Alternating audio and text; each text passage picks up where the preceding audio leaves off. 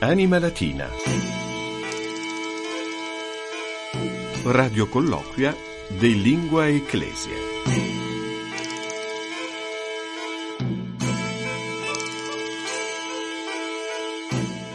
Anima Latina, nunchezia minundis, sic est Fabius con la grande ex frequensis stationis radiofonice vaticane. Salvete, ben trovati all'ascolto della 144esima puntata di Anima Latina Radio Colloquia de Lingua Ecclesie, la nostra rubrica settimanale dedicata ai cultori della lingua latina, ai cultori della cultura classica, coloro che amano il latino, il greco, la letteratura latina, sia quella antica, sia quella medievale, sia quella rinascimentale, ma anche a tutti coloro che sono capitati per caso sulle nostre frequenze, hanno qualche memoria degli studi liceali, magari se lo sono dimenticato, ma hanno questo amore per la lingua latina, perché diciamo che anche dal punto di vista editoriale, sia sul web, sia al mondo dei giornali, eh, quello dei libri, dedicano uno spazio a questo tipo di cultura, perché ci sono ancora oggi degli appassionati e noi, essendo la radio del Papa, essendo il latino la lingua ufficiale della Chiesa, vogliamo ogni settimana aiutarvi a rinfrescare il vostro latino. Lo facciamo con la collaborazione dell'ufficio dell'ufficio lettere latine della segreteria di Stato Vaticana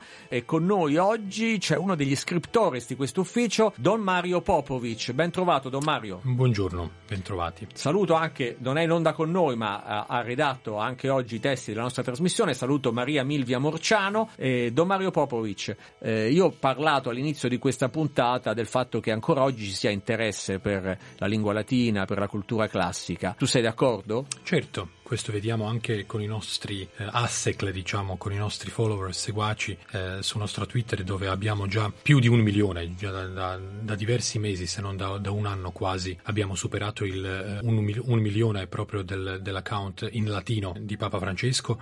E questo significa che tuttora c'è un certo amore, diciamo anche così, eh, per la, per la lingua eh, latina, soprattutto magari anche latino, latino di oggi che ecco, cerchiamo anche di nascere ogni tanto con un nuovo post sul eh, sull'X. Ah, ecco, andiamo proprio sul social X, quello che si chiamava Twitter, e ancora oggi lo trovate digitando su un motore di ricerca la parola Twitter, e scopriamo, come ci dicevi, che l'account di Papa Francesco, Papa Franciscus, si chiama chiocciola pontifex trattino basso LN, ha 1.019.867 followers. Ecco, sì, che è più di quello di in lingua tedesca, in lingua araba, più o meno siamo insieme ai, ai polacchi, in lingua, in lingua polacca, mi sembra che sono nove, eh, nove eh, lingue no, del, dell'account ufficiale del, del, Papa. Così esatto, non stiamo sì. male. Non stiamo male, sì. tra mm, l'altro mm, mm. eh, chiunque può divertirsi a, a, provare a tradurre da latino all'italiano questi post, anche un esercizio per tenere il cervello sì, no, in funzione. Diciamo almeno un gioco. Ecco. Sì, sì, sì, anche perché il latino mm. spesso ha una grande musicalità. E matematica piuttosto anche. E poi c'è anche della matematica, è vero, sì, sì, sì. E anche se poi leggere ad alta voce i tweet, i post in lingua latina del Papa non è facilissimo. Io ci provo adesso, ne scegliamo tu uno. ormai esperto, eh, beh, insomma, del 12 gennaio scorso. Tanto se sbaglio poi taglio, quindi non si sente. Vabbè.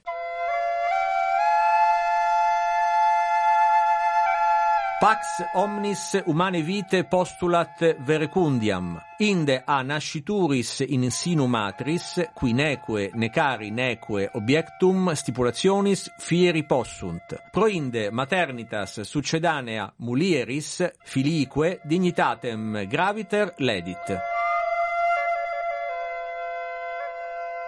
E qui siamo a un, a un, post del 12 gennaio 2024 appunto in cui praticamente ritroviamo un'espressione pronunciata dal Papa nell'udienza al corpo diplomatico sì. accreditato presso la Santa Sede. Sapete che all'inizio dell'anno c'è sempre questa udienza in cui il Papa incontra tutti gli ambasciatori accreditati presso la Santa Sede e parla con loro della situazione internazionale e poi dei temi più importanti. In questo caso parlando di pace, che è il tema principale di questa udienza tradizionalmente, eh, Francesco ha ricordato ricordato che la via della pace esige il rispetto della vita e ha chiamato in causa il tema della maternità surrogata o gestazione per altri. Sarebbe una procreazione assistita in cui una donna, appunto la madre surrogata, provvede alla gestazione per conto di una o più persone che sì. poi diventano i genitori nei confronti del nascituro, una pratica che dal punto di vista etico la Chiesa non ammette e condanna per ovvie ragioni. In questo caso il Papa eh, ricorda innanzitutto che la pace esige il rispetto di ogni vita umana, sarebbe sarebbe Pax... Sì. Pax postulat verecundiam omnis humane vite, sarebbe. Ecco, la pace esige il rispetto di ogni vita Verecundia umana. sarebbe rispetto. Rispetto, Ah, sì. Ok. Mm. Inde anascituris in sino matris, quindi a partire da... Da- dalla nascita eh, nel grembo della Ah, madre. da, sì, da, da Sì. quella vita di colui che è nascituro nel grembo, Nel della, grembo madre. della madre. Qui neque, necari, neque, e obiectum stipulationis fieri postunt. Che qui abbiamo un po' di Sì. al- allitterazione. Sì, po', sì, è bella Mm, questa. mm. Che sarebbe in italiano che non può essere soppresso, Soppresso, mm. né può diventare oggetto di un Di contratto, stipulationis, stipulationis. sì, certo, sì, obiectum stipulationis fieri possunt, neque. E poi proinde, che significa perciò, Mhm. la maternità surrogata che diventa maternitas succedanea. Succedanea, sì. Mu- Sarebbe mm, infatti la, la maternità eh, supplente che sostituisce, no? Esatto, Questo sì. è l'aggettivo eh, succedaneus, ovviamente. Mulieris. eh, Filique dignitatem graviter ledi. Lede, lede gravemente la dignità della donna e del figlio. mulieris Cioè, sia della donna filique, sia, del- sia della donna che del Sì, figlio. sì, sì. Beh, ce la siamo cavata. Ma la traduzione di questo non era, non era così difficile. tweet dai. che, che parla di un tema Mm. molto grave, anche perché appunto la- il Papa ne ha parlato al corpo diplomatico, perché questa pratica che Francesco definisce deprecabile è molto eh, diffusa e quindi rientra in quelle preoccupazioni che la Santa Sede ha per quanto riguarda la tutela della vita. Sì. Passiamo ai neologismi e oggi Maria ha scelto per noi un termine che ci riporta anche in questo caso, come spesso accade, ai ricordi scolastici, perché almeno in Italia Don Mario, Don Mario viene dalla Croazia, ci si riferisce in maniera un po' burocratica alla mensa scolastica, parlando di refezione, Refezione, scolastica. sì, sì. Mm. Anche se io avevo un nonno che usava questa espressione quando stava a tavola, aveva mangiato, diceva ottima refezione. Oh, vedi? Sì. Refezione, forse anche un termine che si usa forse in ambito anche militare, non lo so, il momento Può della essere, refezione, sì, sì. sì, Mm, insomma. mm. E comunque, È più, com- è più istituzionale. come diciamo, diventa sì. in latino? È molto, molto facile, qui non ci sono lunghe descrizioni di c'è un ientaculum o una cosa molto più simpatica o chiara è sumptio cibi o cibi sumptio. Quindi la consumazione di un pasto. Di un pasto, Mhm, sì. ma- Certo, detto in maniera sì. sobria, Sì, uno alla sì. non si immagina un pranzo so, loculiano, sì, sì, sì, sì. sì, sì. qualcosa di sobrio, essenziale, Quotidiano, nutriente, diciamo, sì. è quotidiano, Sì, sì, sì. Mm. La Mm.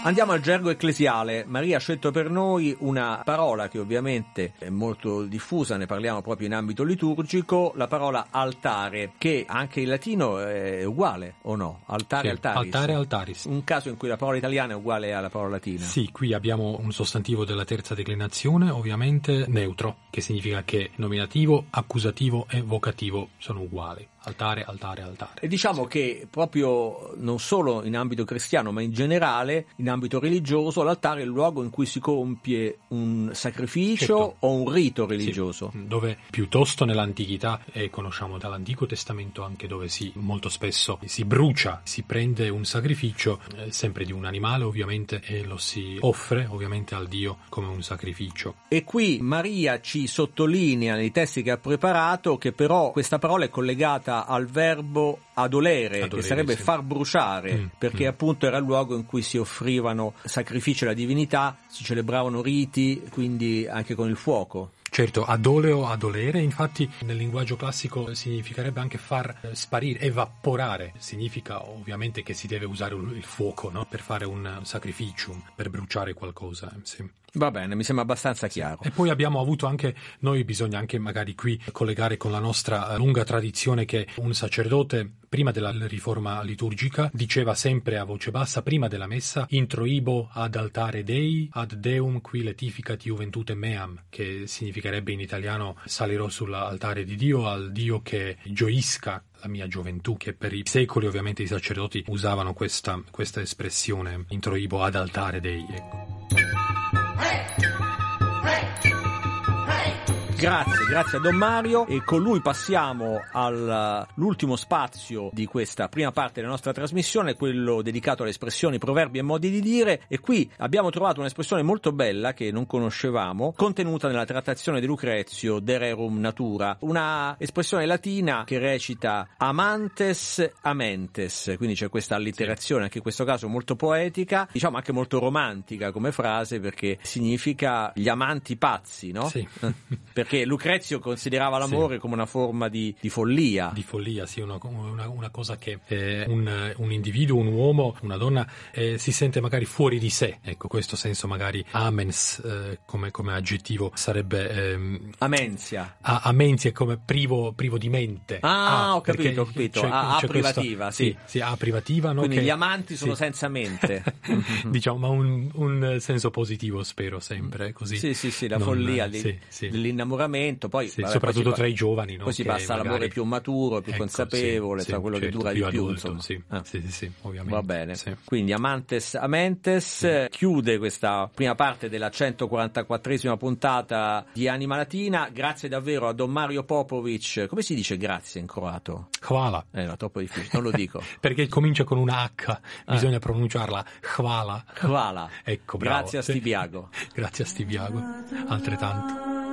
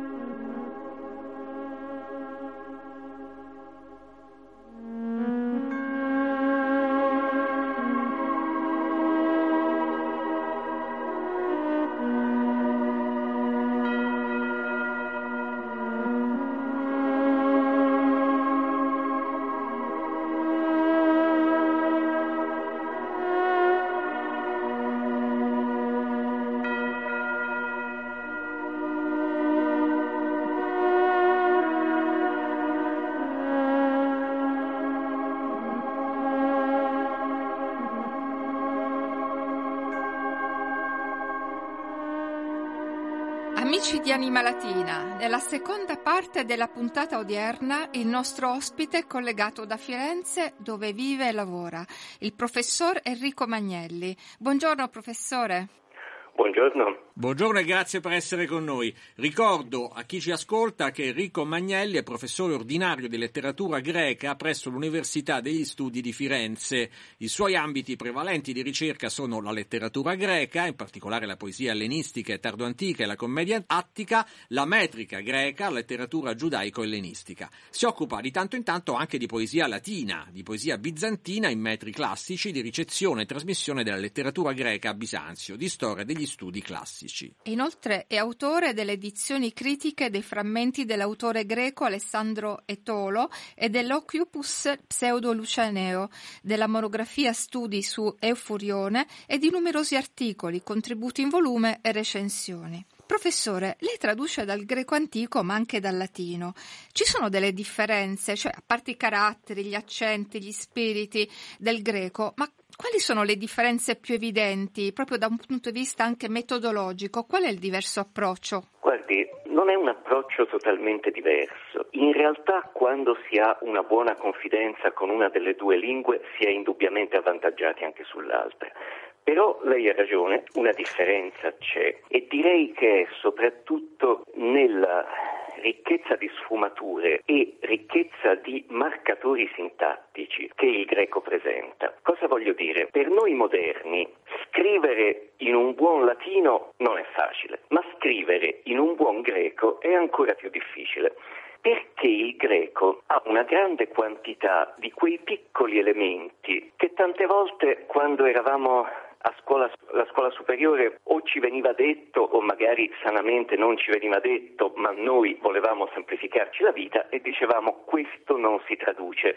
Le famose particelle, il men, il de, il ge, il toi e tanti altri vecchi amici di tanti anni fa. È difficile scrivere in greco antico oggi proprio per l'uso di questi elementi secondari che dal nostro punto di vista sono secondari, ma se lo vediamo in positivo, non come un elemento di complessità, ma un elemento di ricchezza, ci aiutano a capire, ora, al di là dell'esempio di scrivere in greco che lo facciamo solo se ci vogliamo divertire, ma non ci viene richiesto ma per capire la lingua greca e questo a tutti i livelli per i nostri studenti universitari, ma è una cosa che vale anche per gli studenti delle superiori, sono un aiuto. Pensi che John Dewar Denniston, un grande grecista del XX secolo, scrisse, seconda edizione 1954, un libro di 660 pagine, The Greek Particles, le particelle greche. E le assicuro non è un libro prolisso, anzi è un libro sintetico, il che ci fa capire quanto c'è da dire sulle particelle.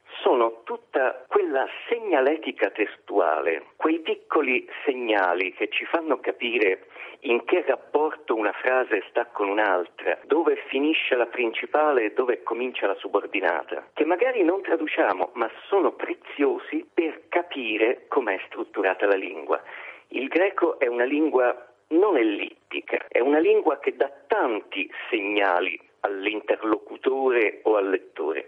Professore, a proposito di traduzioni, quest'anno, come è noto, il ministro dell'istruzione ha firmato il decreto in cui si stabilisce che alla maturità il greco sarà la lingua per la seconda prova scritta per gli studenti del classico. È una vecchia discussione. Quanto è importante ancora oggi studiare il greco e quanto sarà più difficile la prova per questi studenti e poi qualche consiglio, qualche trucco per svolgerla in maniera accettabile almeno, se non brillante. Puntiamo al brillante, puntiamo al brillante, poi ognuno farà del suo meglio, ma conviene sempre puntare in alto, giusto? Giusto. Il greco è importante farlo bene, non siamo obbligati a farlo per forza. Il greco ci serve, ci arricchisce, come ci arricchisce il giapponese. Non tutti sono obbligati a studiare il latino e il greco. L'importante è che chi decide di farlo lo faccia bene, impegnandosi, e riceva l'opportunità di farlo bene. Non possiamo occuparci di tutto, facciamo una scelta e quello che scegliamo cerchiamo di farlo al meglio, perché comunque è qualcosa che ci arricchisce. Il greco mi arricchisce come mi arricchisce il giapponese o come mi arricchisce l'etica dell'Irlanda medievale.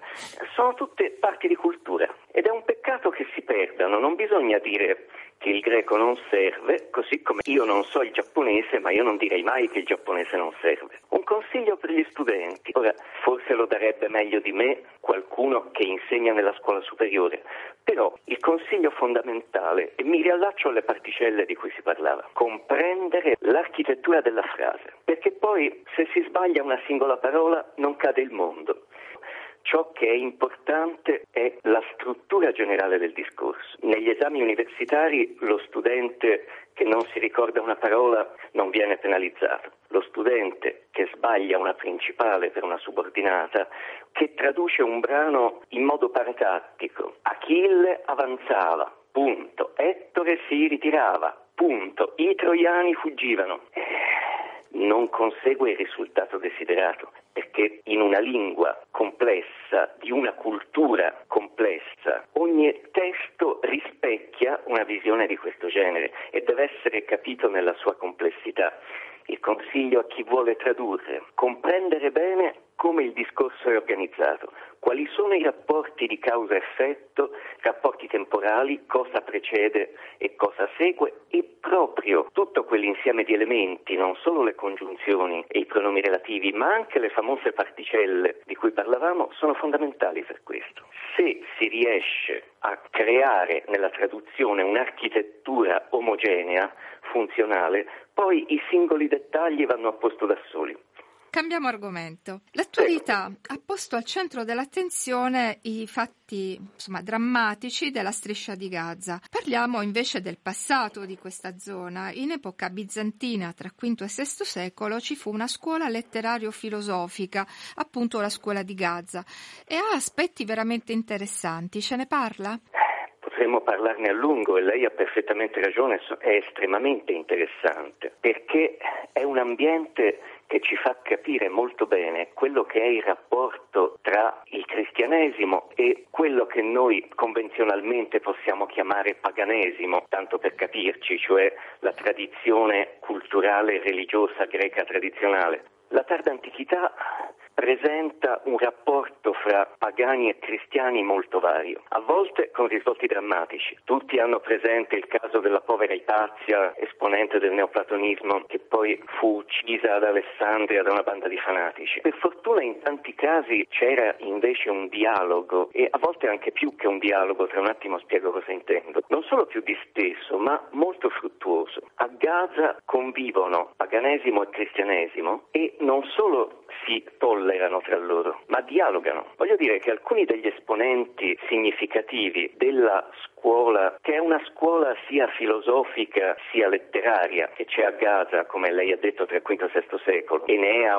l'autore del Teofrasto, Zaccaria, l'autore dell'Ammonio, espongono una forma di pensiero filosofico improntato al cristianesimo con cui si confrontano con la tradizione neoplatonica, ma non in termini conflittuali. Fanno polemica quando è il caso, ma sempre all'interno delle stesse coordinate, cioè sono esponenti di un neoplatonismo cristiano che non c'è soltanto a Gaza. Gaza è un esempio particolarmente illustre, ma lo troviamo anche altrove, che mostra come ormai la nuova religione, cioè il cristianesimo, non sia più interessata a porsi in contrasto con la tradizione ellenica, anzi la assimila, la fa propria, la usa per i propri scopi e con i pagani, appunto chiamiamoli così, può istituire un dialogo molto articolato. Non si tratta soltanto di persecuzioni degli uni contro gli altri, si tratta di un incontro ai più alti livelli culturali in cui si confrontano le rispettive posizioni. Si ha una vera e propria filosofia neoplatonica di orientamento cristiano, cosa che vediamo anche in altri ambiti. Il più importante poeta dell'età tardo-antica, nonno di Panopoli, V secolo d.C. Lui non viene da Gaza, è un egiziano, probabilmente operò ad Alessandria. Di lui ci rimangono due poemi, entrambi molto interessanti. La parafrasi in poesia del Vangelo di Giovanni, non a caso il quarto Vangelo, quello più filosofico, e in ben 48 libri le Dionisiache, sul mito del dio Dioniso che a volte viene presentato con caratteristiche salvifiche quasi cristiane. Nonno sicuramente era un cristiano, ma un cristiano molto sincretico, con una formazione ricchissima sulla filosofia e la letteratura, tra virgolette, pagana, che sapeva muoversi in entrambi gli ambiti. Questo è interessante perché spiega come la conoscenza aiuti anche il dialogo e la tolleranza reciproca, no? Assolutamente eh, sì. sì. E c'è da, c'è da sperare davvero che quella regione torni a essere un luogo di dialogo e di scambio, come ci ha descritto. Io ringrazio moltissimo il professor Enrico Magnelli, ellenista, professore di letteratura greca presso l'Università degli Studi di Firenze, per essere stato con noi. Con la promessa, professore, di riaverlo ancora ai microfoni di Radio Vaticana. Grazie, professore. Grazie a voi, sarà un piacere. Grazie. A presto allora.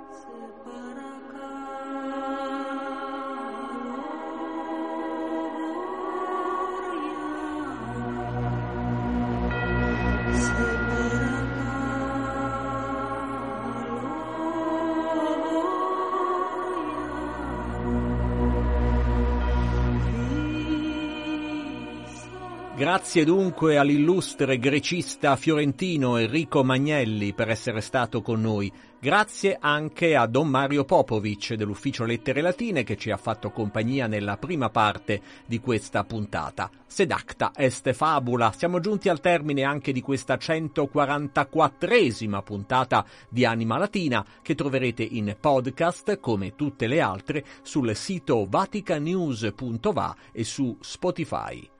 A questo punto da Fabio Colagrande e da Maria Milvia Morciano un grazie ai nostri ascoltatori et dulcis in fundo al tecnico Josefum Mauriello. Mutatis mutandis. Absit iniuria verbis Ci sentiamo tra una settimana. Valete Anima Latina. Radio colloquia de Lingua Ecclesia.